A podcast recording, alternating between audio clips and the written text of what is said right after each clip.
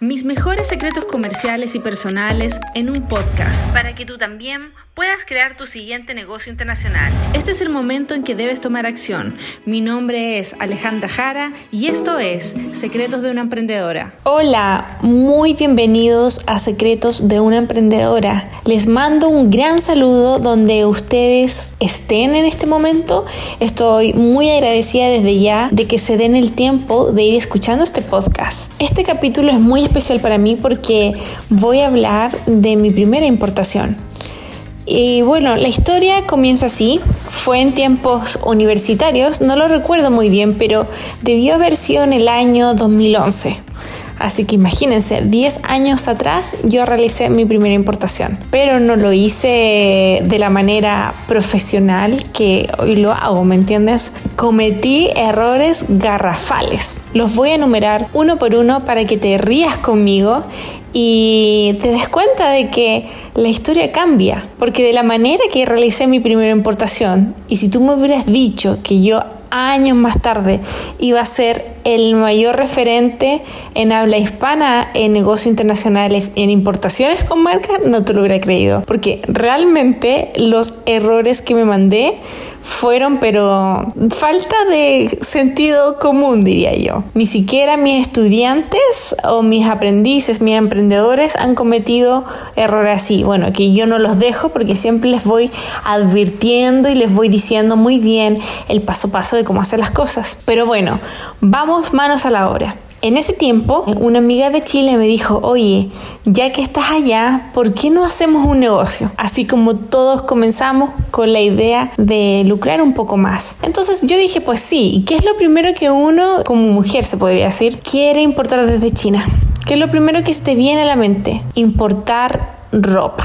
Así que lo que pasa aquí en China, como están las fábricas de todas las grandes marcas de ropa, también esta ropa, a pesar de que no se hacía en la zona de Chongqing, sí llegaban estos fardos de ropa de marca a muy buen precio para ser revendida en los aules de la ciudad. Entonces, pues bueno, yo en ese tiempo, como Chongqing era una ciudad entre montañas, no andaba en bicicleta, andaba en mi moto, tenía una scooter, así que tomé la scooter y partí hasta estos outlets y encontré ropa muy bonita, muy buen precio. Así que hice como una caja de alrededor de 10 kilos de ropa. Eso era alrededor, no me acuerdo cuánto era, era como, mmm, se podría decir como un tercio de un metro cúbico, algo muy pequeño hice todas estas compras, le dije a mi amiga, yo iba a escoger la ropa con ella, incluso hicimos como una videoconferencia mientras yo estaba ahí en los galpones eligiendo la ropa para ver a cuál nosotros le podíamos como sacar más, ¿me entiendes? Entonces elegimos ropa muy bonita, vestido Ralph Lauren, jeans Guess, poleras Tommy Hilfiger, era, era ropa de marca. Ese es el primer error. O sea, ¿qué hacía yo importando otra marca? Para lo que ustedes no saben, bueno, más adelante mejor se los voy a contar. Sigamos con la historia. Pues bueno, entonces yo hice esta caja y se la mandé a mi amiga. ¿Y cuál fue como el primer error? Bueno, el primer error fue que yo fui a un courier. Un courier es un sistema de envíos de cartas y de encomienda, sin saber que cuando uno quiere importar y quiere reducir los costos de envío, tiene que hacerlo a través de un free forwarder, que es un agente de envío. Mucha gente, porque sé que aquí hay personas también que a lo mejor no están familiarizados con el tema o con los nombres de importación. Entonces voy a explicar un poco. Es algo así o dar un ejemplo. Suponte que tú te cambias de casa. Entonces, tú sabes cómo vas a mover los muebles, que ahí está el, como el volumen o todo lo que tienes que empacar de tu casa lo vas a enviar a través de Correos del Chile, que es un courier privado, o vas a arrendar un especialista en un camión de mudanza. Y lo mismo pasa para las importaciones. Nosotros no podemos mandar grandes cargas por el courier privado, porque, bueno, sí se podría.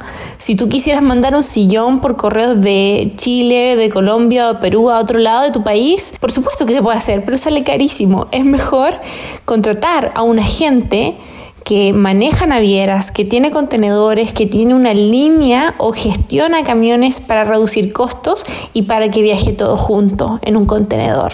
Ese fue el primer error. Entonces, obviamente yo mandé mi primera importación a través del courier privado. Grave error, porque me salió pero carísimo. Y cuando tú envías cosas por el courier privado y como yo tampoco tenía, se puede decir, experiencia en esto de la importación, pues coloqué la dirección de mi amiga, ningún otro papel, tomé la boleta, le mandé la foto de la boleta a mi amiga y listo. El tema es que cuando uno importa desde China, las cosas pueden salir sin documento. Ellos está tan acostumbrado a la exportación que la verdad que se puede sacar todo de forma muy rápida y directo a otro país. ¿Por qué?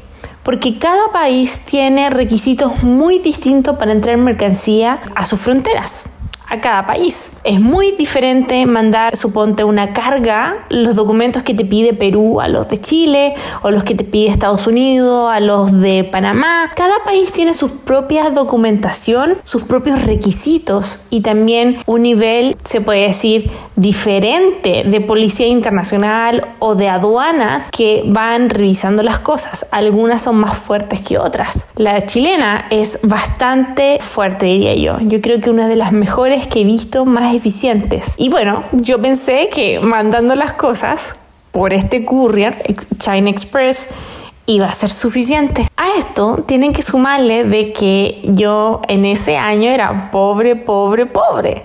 Entonces, si bien yo había comprado como un fardo de 10 kilos de ropa, me había gastado como parte de mis ahorros. ¿Me entiendes tú? En ese momento no tenía ni un peso como para hacer una importación grande y pensaba que con esta importación yo iba a, a tener alguna ganancia para seguir invirtiendo. Esto fue cuando yo tenía 22 años. Entonces, Obviamente, como yo no lo hice por un sistema eficiente, sino por un courier público, la caja se demoró en llegar fácilmente tres meses a Chile, desde China. Fue una larga espera. ¿Y qué pasó? Adivinen qué. Como la caja no tenía documentos y era ropa de marca, obviamente lo perdí todo. ¿Por qué?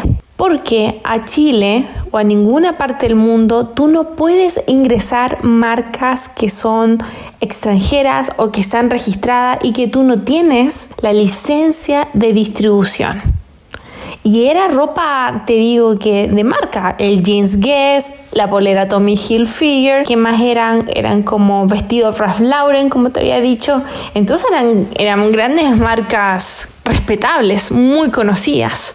Era muy obvio que ni yo ni mi amiga teníamos la licencia de distribución de esta ropa. Bueno, si no lo sabes, también voy a aquí hacer un paréntesis para informarte un poco, porque algunas personas van a creer, ah, entonces yo puedo comprar la licencia de distribución de la ropa. Sí se puede, pero vale millones de pesos y básicamente cuando una gran marca quiere entrar a un país, va a la segura. Ejemplo, cuando Victoria's Secret quiso entrar a Chile, obviamente le pidió, tuvo conversaciones con grandes casas comerciales, grandes grupos y Cencosud le pagó millones de dólares para tener ellos la representación de la marca acá en Chile. Lo mismo pasa con otras marcas, así que la verdad que para ganarse la distribución de una gran marca como Ralph Lauren o Tommy Hilfiger o a lo mejor Nike, tienes que pelear con ellos y es como casi imposible. Así que lo mejor es comprar esta ropa al distribuidor nacional y tú después puedes revenderla. Eso es el tema. Entonces, primer consejo que les puedo dar, en realidad segundo, porque el primero fue de los courier y los free forwarders, es nunca se puede importar una marca que no es tuya. Entonces, ¿qué pasa para el sistema de aduanas cuando una marca de la cual tú no eres distribuidor oficial y estás sin documentos, eso se llama contrabando. Así que imagínense, o sea, yo, Alejandra Jara, hoy día les puedo confesar que mi primera importación fue considerada en contrabando. Entonces me dijeron, o paga una multa, dejamos esto aquí, se lo requisamos y lo pierde todo. Obviamente yo dije, o sea, yo prefiero que en vez de que quede mi nombre manchado con una multa, perderlo todo. Mi amiga también estuvo de acuerdo. Y aparte de eso, o sea, tampoco la mercancía tenía ningún documento, solamente salía en la caja que esto iba para mi amiga. Pero, ¿cuáles son los documentos que faltaban? A lo mejor tú me dices, pero Alejandra, cuéntame un poco más. Bueno, también te voy a explicar. Cuando hay una importación internacional, hay varios documentos que son básicos y mínimos. Y por lo menos en este caso tenía que haber por lo menos una factura comercial. Es decir, que alguien compró eso y va dirigido a otra persona. Es como cuando tú vas a una casa comercial. Si tú compras algo, tienes que tener una boleta. Esta ropa ni siquiera tenía boleta, ni siquiera tenía etiqueta. Entonces era muy difícil, como se me olvidó adjuntarla, decir que yo esa ropa la había comprado, que no la había a lo mejor sacado de algún lado para revenderla en Chile. Entonces eso me faltó. Y lo otro que era muy importante es el packing list. Y yo sé que mis emprendedores lo conocen muy bien, pero a lo mejor tú no sabes que el packing list es un detalle pero muy minucioso de lo que hay dentro de una carga en una importación. Va cada producto, el peso, va también el peso con caja, sin caja, la etiqueta, si va envuelto, no envuelto. Viene todo detallado con respecto a tu carga. Entonces, cuando las cosas llegan a la frontera, por lo menos la de Chile, ven que la caja tenga o tu carga tenga todos los productos que están mencionados en el packet list y aseguran que la persona que tú le compraste a China, que tú pagaste y que va para Chile al recepcionista o al importador, esté todo por lo de la ley. Y esta carga era ropa de marca sin documentos entrando a la aduana. O sea, imagínense la perdí toda. O sea, si ustedes se imaginan, o sea, me hubieran dicho, Alejandra, de año más tarde tú ibas a dar cursos de negocios internacionales y que iba a ser muy respetada, yo la verdad que no lo hubiera creído.